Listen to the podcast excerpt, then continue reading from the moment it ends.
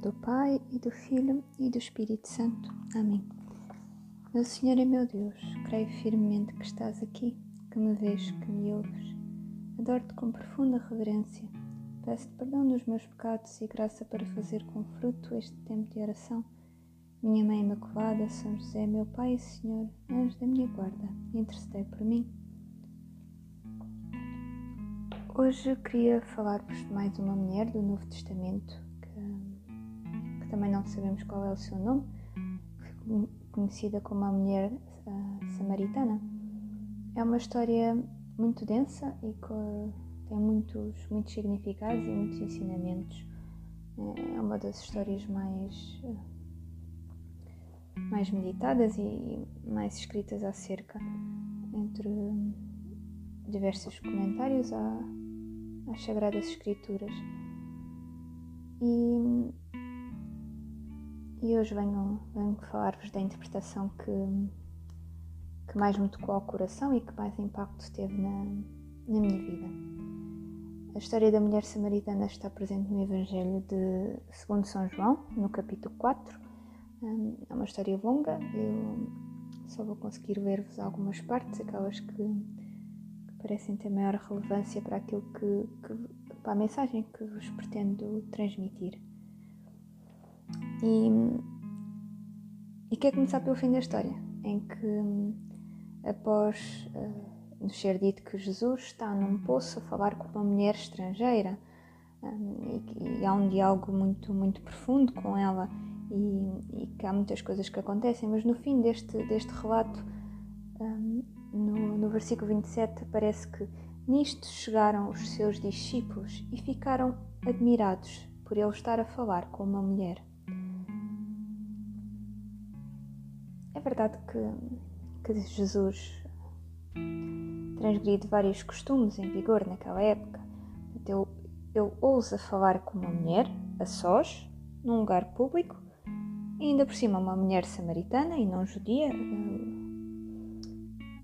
o povo da, da Samaria era um povo que era uma mistura de judeus com pagãos, com gentios que idolatravam diversos deuses. E além disso, esta mulher era uma pecadora uh, afamada. Tudo isto já seriam razões suficientes para alguém ficar uh, espantado com o comportamento de Jesus.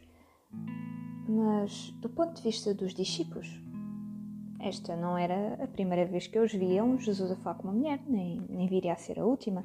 Não, não surge, nos outros relatos não surge que os, não surge escrito que os discípulos ficaram embasbacados por verem Jesus a falar com Maria ou Marta de Betânia, nem com, nem com outras mulheres. Então por que é que eles se, most, se mostram tão admirados? Algumas traduções dizem que eles ficaram em choque por verem Jesus a falar num poço com uma mulher estrangeira. Ora, porque, por um lado, e, e isto é uma interpretação que, que partilho convosco e, e digo sem qualquer malícia, é, é, com um significado bastante profundo que eu vou tentar desenvolver nos, nos poucos minutos que tenho convosco. Porque, segundo alguns autores, os discípulos ficam tão admirados e tão em choque aquilo que veem, porque verem Jesus sentado à beira de um poço, conhecido, aliás, até era o, povo, o poço de Jacob, numa terra estrangeira, a sós, com uma mulher, aquilo parecia uma cena de um pedido de casamento. E vou tentar uh, levar-vos a perceber porquê. Primeiro, e como um, um pequeno parênteses, se, se um homem judeu naquela época queria encontrar uma esposa um, e talvez até começar uma conversa com uma rapariga da aldeia, o primeiro local onde ele pensaria em dirigir-se era o poço da aldeia, porque esse era o, lugar, era o lugar mais fácil onde mais naturalmente as mulheres poderiam ir sozinhas ou, ou em pequenos grupos de duas ou três. E assim poderão ter pensado os discípulos ao observarem aquela cena: será que Jesus estava a falar junto de um poço com uma mulher para a tentar conhecer? Isto fazia algum sentido? É que... E aquilo que pode ter surgido nas mentes, na mente dos discípulos é várias cenas das Sagradas Escrituras que os discípulos naturalmente conheciam bem. não sei se, se lembram, mas quando o patriarca Abraão pensou em arranjar uma esposa para o seu filho Isaac, ele decide enviar um servo uh, da sua casa até uma terra estrangeira e esse servo vai sentar-se junto de um poço para pedir água a uma jovem rapariga e é assim que ele um, encontra Rebeca, que se tornará depois na esposa de, de Isaac, o filho de Abraão. Uh, mais tarde, Moisés também se dirige a um poço num país estrangeiro e é lá que encontra as sete filhas de Jetro, que se tornará seu sogro. E estas filhas uh, dão-lhe de beber e é assim que entre elas ele escolhe a sua esposa, Séfora.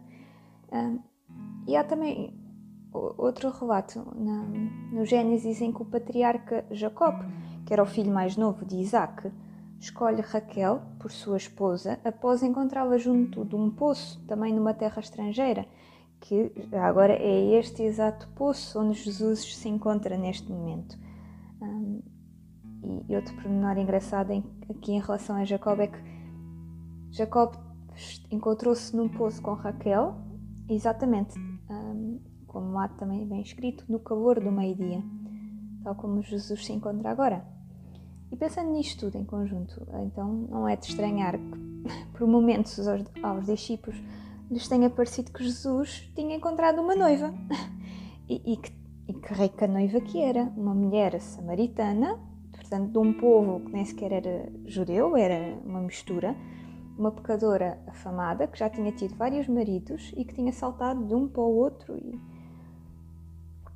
a diferença, como veremos a seguir, é que esta mulher está disposta a ouvir Jesus, está disposta a ouvir o seu chamamento, está disposta a, a falar-lhe de coração aberto e, e sincero e a aceitar o seu amor e misericórdia.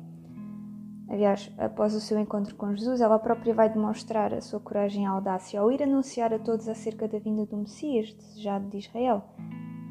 E, portanto, Segundo alguns autores, esta mulher é a figura, é a imagem da nova noiva, da nova esposa de Cristo que ele vai resgatar.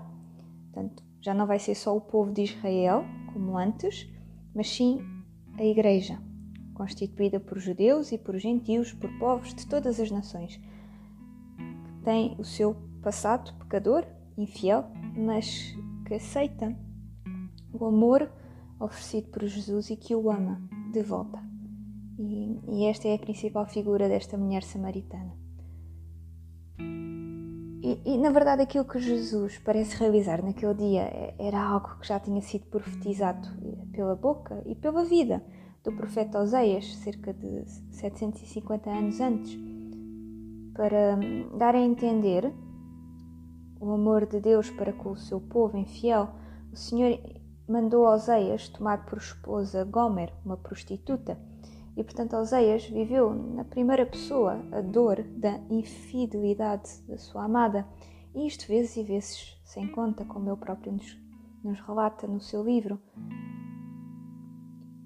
E é por causa daquilo que vive na sua própria vida que Oseias depois é capaz de ir proclamar a todos o sofrimento do nosso Deus por causa da nossa, da nossa ingratidão, eh, e na altura em especial do povo de Israel.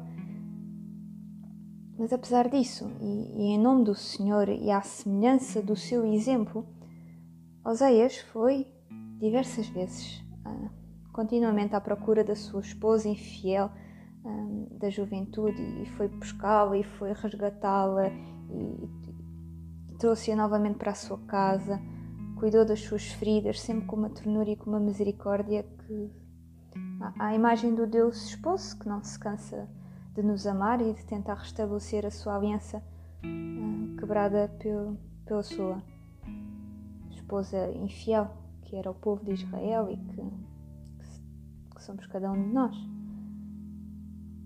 E assim uh, ia tentar uh, convidar-vos a fazer uma leitura paralela entre as palavras do Senhor através da profecia de Oseias e, e, e este relato do Evangelho segundo São João, que está aqui no, no capítulo 4.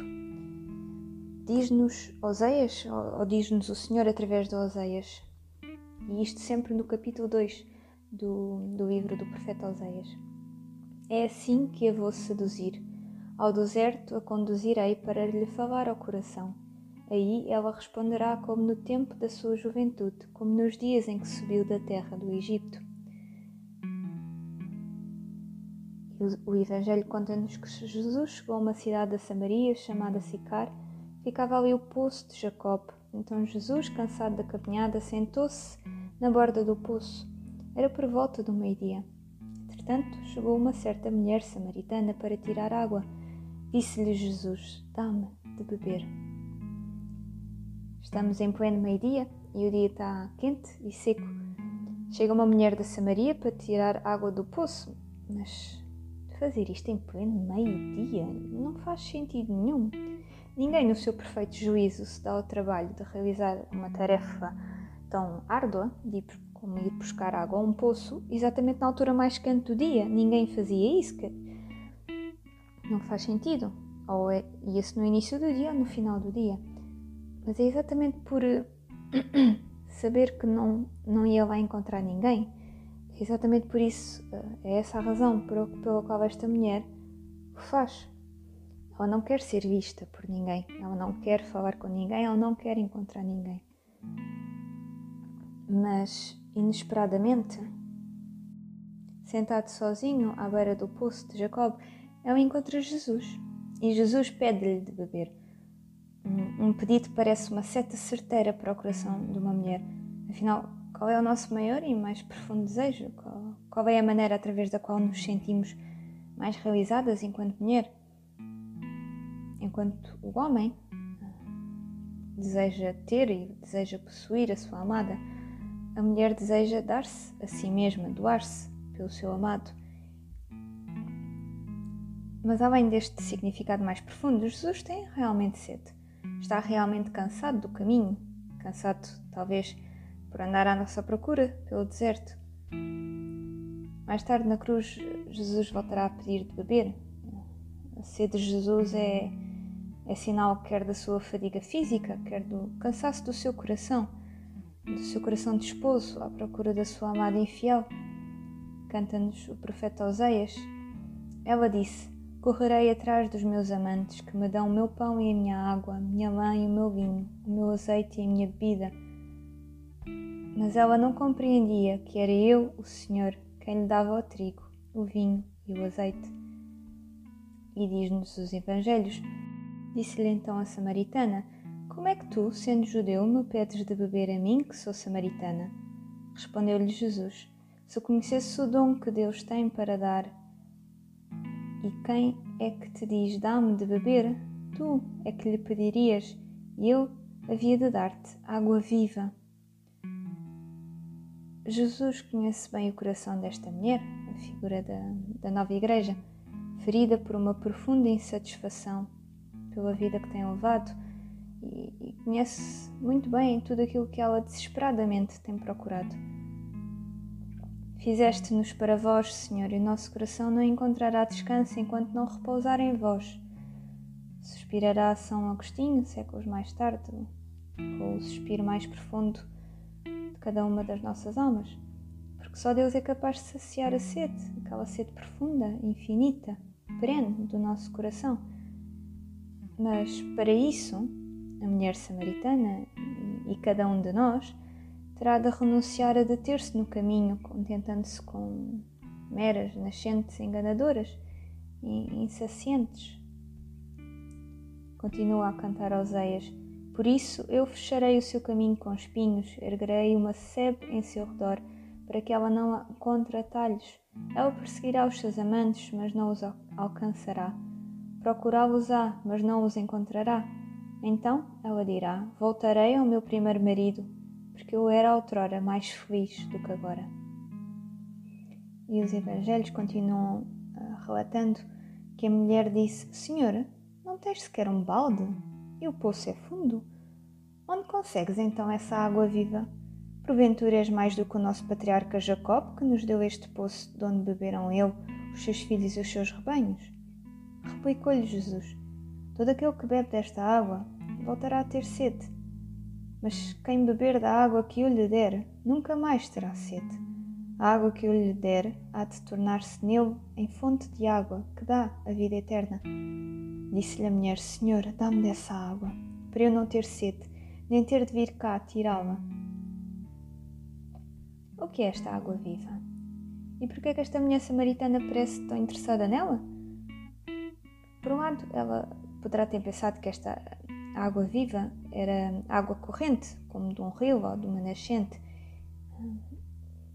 Ou talvez, e parece mais a mim, ela poderá ter-se lembrado uh, também do relato das Escrituras do encontro entre Jacob e Raquel naquele poço em que Jacob tinha feito feito heroico de afastar uma grande e pesada pedra só com um braço e, e debaixo da qual eh, fez surgir milagrosamente uma nascente de água pura e boa.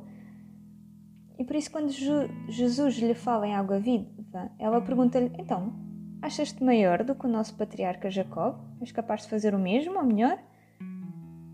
Mas a água que Jesus lhe quer oferecer é diferente da de Jacob. É, é uma água capaz de tornar cada pessoa que dela beber numa fonte de água que gera a vida eterna. E aqui a, a conversa depois parece mudar um pouco de tom. Respondeu-lhe Jesus: Vai, chama o teu marido e volta cá. A mulher retorquiu-lhe: Eu não tenho marido. Declarou-lhe Jesus: Disseste bem, não tenho marido, pois tiveste cinco, e o que tens agora não é teu marido. Nisto falaste verdade. E Oséias canta: Deixá-la-ei toda nua, como no dia do seu nascimento. Torná-la-ei um deserto como terra árida, e farei que morra de sede. Vou deixá-la nua e envergonhada diante dos seus amantes, e ninguém me, impedi me impedirá de o fazer.